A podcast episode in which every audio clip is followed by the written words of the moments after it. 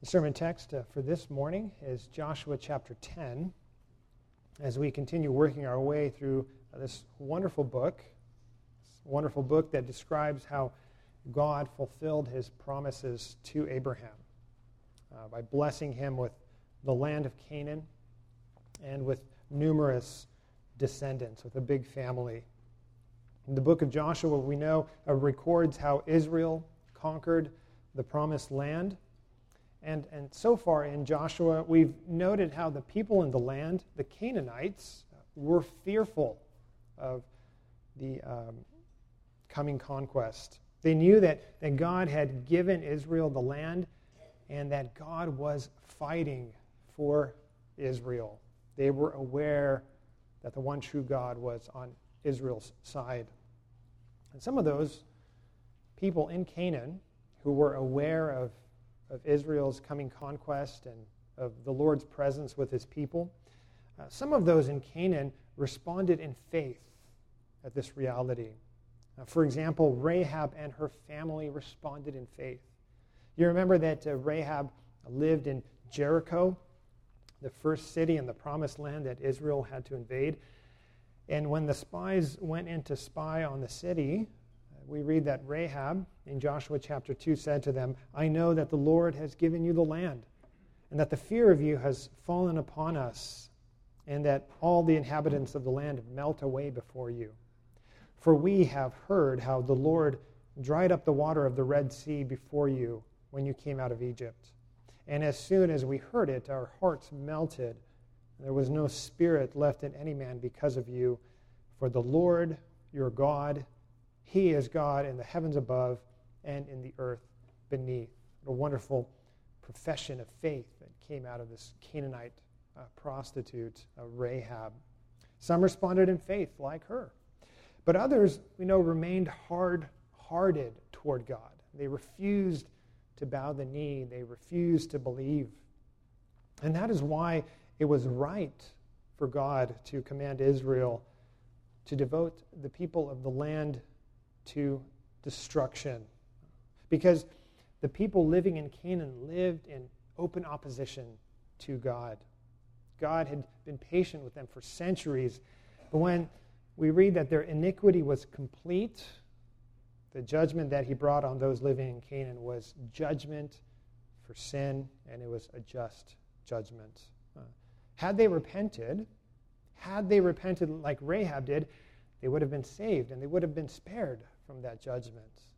We know that God is gracious to all of those who come to him in faith, as Rahab did.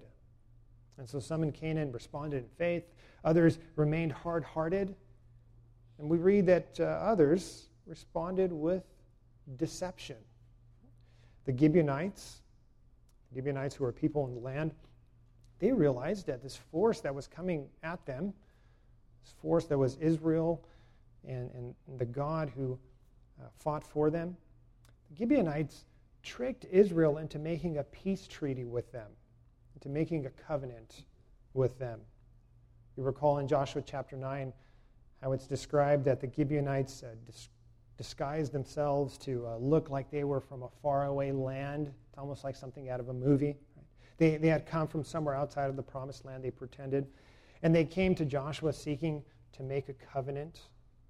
It's interesting that the Gibeonites seemed to know that God had forbidden Israel to make covenants with the people who lived inside the land of Canaan, but not with those who lived outside the land. And so uh, this is why the Gibeonites came to them and, and deceived them, saying that they were from a distant country. And then they showed all the evidence for it. You recall the dry bread and the worn out clothes and the sandals and, and, and so on. And it worked. We read in Joshua 9, it worked because Joshua and the leaders of Israel failed to ask counsel of the Lord. We read in Joshua 9 15. And Joshua made peace with them and made a covenant with them to let them live. And the leaders of the congregation swore to them.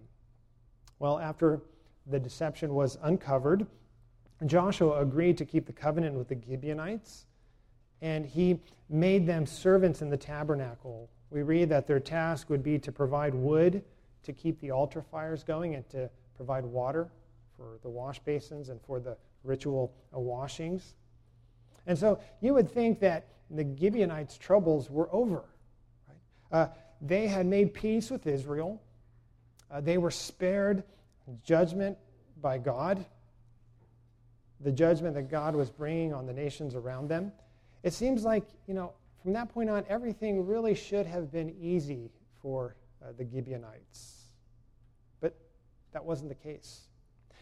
The Gibeonites learned several lessons about God that every true believer has to learn. They learned that, and we learned that the Christian life begins when we enter into a covenant with God through Jesus Christ. It begins there where we know that Christ has taken our judgment upon himself and that he gives us his righteousness and he gives us all the blessings that flow from our relationship with him. But the Christian life does not end there, right? but it simply is the beginning of a long obedience in the same direction. As Christians, we learn uh, three lessons about the Christian life as we see what the Gibeonites faced. We learn First of all, that when we live in covenant with God, when we live in covenant with God, we need to expect opposition. We need to expect opposition. Uh, let us read the first five verses of Joshua chapter 10. And notice as I read how the nations around Gibeon reacted when they found out that the Gibeonites had entered into a peace treaty with Israel. As soon as Adonizedek, king of Jerusalem, heard how Joshua had captured Ai and had de- devoted it to destruction, doing to Ai and its king as he had done to Jericho, and how the inhabitants of Gibeon had made peace with Israel and were among them, he feared greatly because Gibeon was a great city, like one of the royal cities, and because it was greater than Ai and all its men were warriors. So Adonizedek, king of Jerusalem, sent to Hoham king of Hebron, to Piram, king of Jarmuth, to Japhia, king of Lachish, and to Debir, king of Eglon, saying, Come up to me and help me, and let us strike Gibeon. For it has made peace with Joshua and with the people of Israel. Then the five kings of the Amorites, the king of Jerusalem, the king of Hebron, the king of Jarmuth, the king of Lachish, the king of Eglon, gathered their forces and went up with all their armies and encamped against Gibeon and made war against it. We see that while the Gibeonites lived in peace with Israel and with God, they faced opposition from the nations around them. They faced opposition from those who were hard hearted toward God and his ways. And, you know, loved ones, this really is a picture of the Christian life. Because as Christians, we face opposition. We face opposition, we read in Scripture, from the world. We face opposition from non Christians who are opposed to God and to his ways. Jesus said this very thing to his disciples in John chapter 15, verses 18 through 19. He said, If the world hates you, know that it has hated me before it hated you. If you were of the world, the world would love you as its own. But because you are not of the world, but I chose you out of the world, therefore the world hates you. Now, the word world here means uh, the secular, unbelieving spirit of the age. And we can feel it, can't we? We can feel how our faith is mocked in our culture and how Christ is opposed and, and, and the gospel is opposed and the church is opposed. We see it uh, daily. We face opposition from the world. We also face opposition from our flesh as Christians. We face opposition from the remnants of sin that remain in us that we have to fight against. And the good news of the gospel is that in Christ we are no longer under the dominion of sin. It no longer has rule, reign over us as believers. Christ has set us free from slavery to sin. But the Bible also teaches us that the remnants of sin remain in us. And we have to wage war against the remnants of sin, as Paul says in Romans chapter 7. We face opposition from the world, the flesh, and also from the devil. The Apostle Paul uh, describes this opposition in Ephesians chapter 6, verse 12, where he writes, For we do not wrestle against flesh and blood, but against the rulers, against the authorities, against the cosmic powers over this present darkness, against the spiritual forces of evil in the heavenly places. And so, loved ones, we shouldn't be surprised by opposition. Because God tells us in His Word that we should expect opposition if we are truly living for Him, if we are truly living in covenant with Him. And so we, we shouldn't interpret the opposition we face and the difficulties and the trials in life, we shouldn't interpret these things as, as something strange or as a result of God's displeasure with us. This is actually how God designed the normal Christian life. We read in 1 Peter chapter 4, Peter talks about the trials that come to every Christian. He says, Beloved, do not be surprised at the fiery trial when it comes upon you to test you, as though something strange were happening to you.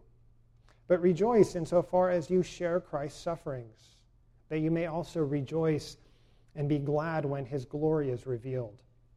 If you are insulted for the name of Christ, you are blessed, because the Spirit of glory and of God rests upon you. But let none of you suffer as a murderer, or as a thief, or an evildoer, or as a meddler. Yet if anyone suffers as a Christian, let him not be ashamed, but let him glorify God in that name. Peter says, Don't be surprised, but be encouraged that God is working through the trials and the tests and the difficulties that you are undergoing. He's working in your life to refine your faith, to purify your faith, and ultimately to strengthen you in your faith. In fact, loved ones, there are several benefits that we gain from the opposition that we face as Christians. Several benefits. Firstly, opposition reminds us about what's important. Opposition has a way of of focusing our attention on what is important in life. You know, when, when life is easy, we tend to forget about God and we tend to forget about the priorities of His kingdom. But opposition causes us to refocus on the Lord because we are reminded of our dependence upon Him moment by moment. Experiencing opposition uh, also brings greater unity to Christ's church, to our church. It's amazing to see how the persecution the apostles and the early church uh, faced, the opposition and the persecution that they faced, how it caused them to have greater unity, not less unity. It actually caused them to band together and to have greater fellowship. It caused them to see that they were together, united in Christ as a family, and therefore they were brought together by the unity created by the Spirit. In opposition, also helps us grow in our faith. Trials and difficulties in life bring about spiritual maturity, spiritual growth. I read uh, recently about a, a, project called Biosphere 2 in Arizona, which was a, a covered dome that was built to study our planet's living organisms. It was a completely enclosed dome. You can think of something like a giant greenhouse. And inside the huge biosphere, they planted all kinds of trees. And uh, these trees actually grew faster than the trees when they were planted um, in nature, in, in the outdoor atmosphere. But as these trees grew faster, uh, they began to uh, fall over suddenly. And uh, the scientists couldn't figure out why until they realized that there was no wind in the biosphere. See, in, in nature, a wind causes trees to move and to, to sway. And that wind, that, that stress, helps them strengthen their root systems. It actually strengthens the structure of the tree. Trees need to experience stress in order to mature properly. The Christian life is similar in some ways and that opposition helps us mature. God uses it to mature us, to grow us, to cause our roots to grow deeper in our faith and thereby to be strengthened. The fiery trials that God brings into our lives are meant to refine our faith, not to destroy us, not to cause us to lose faith. They are meant to burn away the dross. And the dross is the impurities that form on the surface of molten metal, and to expose, therefore, the gold that God has granted us by His Spirit. This, this all takes place by the grace of God according to His will. And so, in the Christian life, we should expect opposition. But secondly, we should also find comfort in our covenant relationship with God. We should find comfort in our covenant relationship with God. We read about how the Gibeonites reacted when the nations around them launched their attack, beginning of verse 6 and following of Joshua chapter 10. And the men of Gibeon uh, sent to Joshua at the camp in Gilgal, saying, Do not relax your hand from your servants. Come up to us quickly and save us and help us. For all the kings of the Amorites who dwell in the hill country are gathered against us. So Joshua went up from Gilgal, he and all the people of war with him, and all the mighty men of valor. And the Lord said to Joshua, Do not fear them, for I have given them into your hands. Not a man of them shall stand before you. So Joshua came upon them suddenly, having marched up all night from Gilgal. And the Lord threw them into a panic before Israel, who struck them with a great blow at Gibeon and chased them by the way of ascent of Beth Horon and struck them as far as Azekah and Makkedah. And as they fled before Israel, while they were going down the ascent of Beth Horon, the Lord threw down large stones from heaven on them as far as Azekah, and they died. There were more who died because of the hailstones than the sons of Israel killed with the sword. And what did the Gibeonites do when they were attacked? They went to Joshua and they pled on the basis of the covenant that they had made with Israel. And part of, of the covenant relationship involved Israel's protection over the Gibeonites if they were to be attacked by another nation. You know, the same thing happens in the world today. Uh, smaller nations often make treaties with uh, larger nations in order to be protected if that smaller nation is invaded or acted against. And, you know, the question was, in the Gibeon, Gibeons' minds, was would Israel honor the covenant? Would the Israelites actually fight for the Gibeonites? In fact, that phrase, uh, don't relax your hand from your servants, means something like, please don't abandon us. Help us. We are desperate. And what the Gibeonites learned that day is the comfort and, the assurance that can be found in covenants because Israel came to their aid just as they promised. Friends, uh, do you know the comfort and, and the assurance that you can find in knowing and understanding that you are in a gracious covenant relationship with God through Jesus Christ? Do you know the wonderful comfort and assurance that comes in that relationship? He promised to never leave us nor forsake us because He is our God and we are His people. We are in covenant with Him. And God, knowing that we are weak and that we struggle with doubt, He has, in this covenant, He has given us physical, tangible signs to show us that He is with us in Christ. He has given us the Lord's Supper and baptism, these two uh, sacraments, to remind us consistently of the covenant that we have with God through Christ. In fact, in our worship, we are regularly reminded that he is faithful to his covenants, that Christ's body was broken and his blood was shed because he loves us and because he cares for us. And the waters of, of baptism, they reveal that, yes, we are washed and cleansed of our sins. And, and by the regenerating power of the Holy Spirit, we are made new.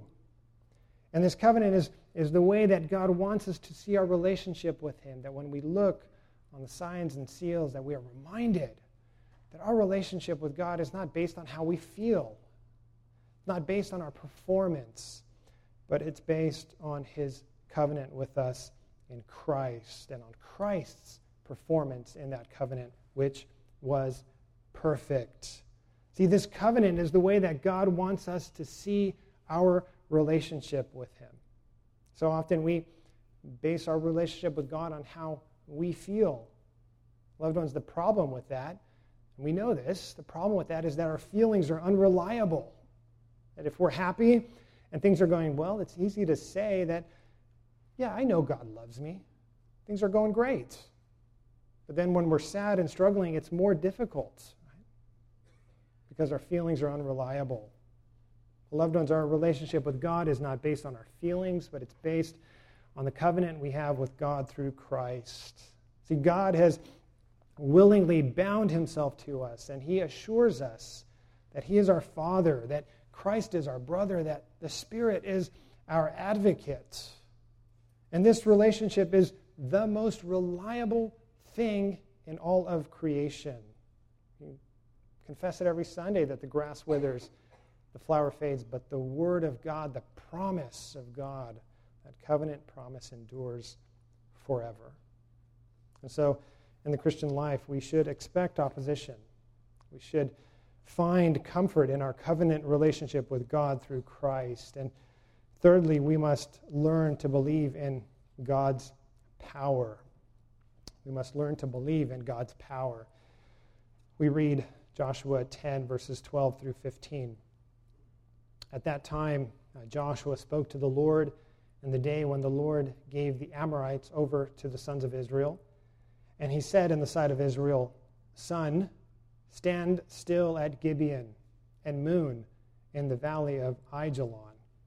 And the sun stood still, and the moon stopped, until the nation took vengeance on their enemies. Is this not written in the book of Jashar? The sun stopped in the midst of heaven and did not hurry to set for about a whole day. There has been no day like it before or since when the Lord heeded the voice of a man. For the Lord fought for Israel. So Joshua returned and all Israel with him to the camp at Gilgal. We see that the description of this victory, this victory of Israel, is po- focused primarily on how God gave Israel the victory. Notice verse 14, it's described that God fought for his people, just as he had uh, fought against the Egyptians in the Exodus account, and, and just as he had caused the walls of Jericho to fall, God fought for his people against those who opposed him. We read that, that small detail, even there in verse 11, that the hailstones that God caused to fall upon Israel's enemies, that there were more who died because of the hailstones than the sons of Israel killed with the sword, pointing again to God's victory over his enemies. That God was bringing judgment on those who opposed him. Now, in the midst of this great victory, we also read that God prolonged the daytime in order to allow Israel to complete the victory, to win the war. And you know, so much has been written about this miracle. So many questions have been asked. How could God stop the sun and the moon? Especially what we understand now about our solar system and galaxies and how they operate. The question is, how could God stop the sun and the moon? If he did that, it would throw the whole solar system into uh, chaos. Every molecule would be affected. Gravity itself would be thrown into chaos. How could God do something like this? Is it even possible? Loved ones, the scriptures point to the power of our God, the glory of our God, and being able to accomplish even something like this. I'm going to read from Psalm 19, verses 1 through 6, to remind us of the glory of God as it is evidenced in his creation. The heavens declare the glory of God, and the sky above proclaims his handiwork. Day to day pours out speech, and night to night reveals knowledge. There is no speech, nor are there words whose voice is not heard. Their voice goes out through all the earth, and their words to the end of the world. In them he has set a tent for the sun, which comes out like a bridegroom leaving his chamber, and like a strong man runs its course with joy. Its rising is from the ends of the earth, and its circuit to the end of them, and there is nothing hidden from its heat. You know, in speaking about the miracles recorded in Scripture, a well known Presbyterian scholar named uh, B.B. Warfield, he said that Christianity is nothing other than unembarrassed supernaturalism. Unembarrassed supernaturalism. And when we read the scriptures, we read about God's power and God's might in creation. We read about God's power and his might in the incarnation of Christ and in his resurrection and ascension. We read about God's supernatural power in every area of our lives, especially in the area of our regeneration. That just as God created all things from nothing, He has created in our hearts faith. He has caused us to be born again, new creations.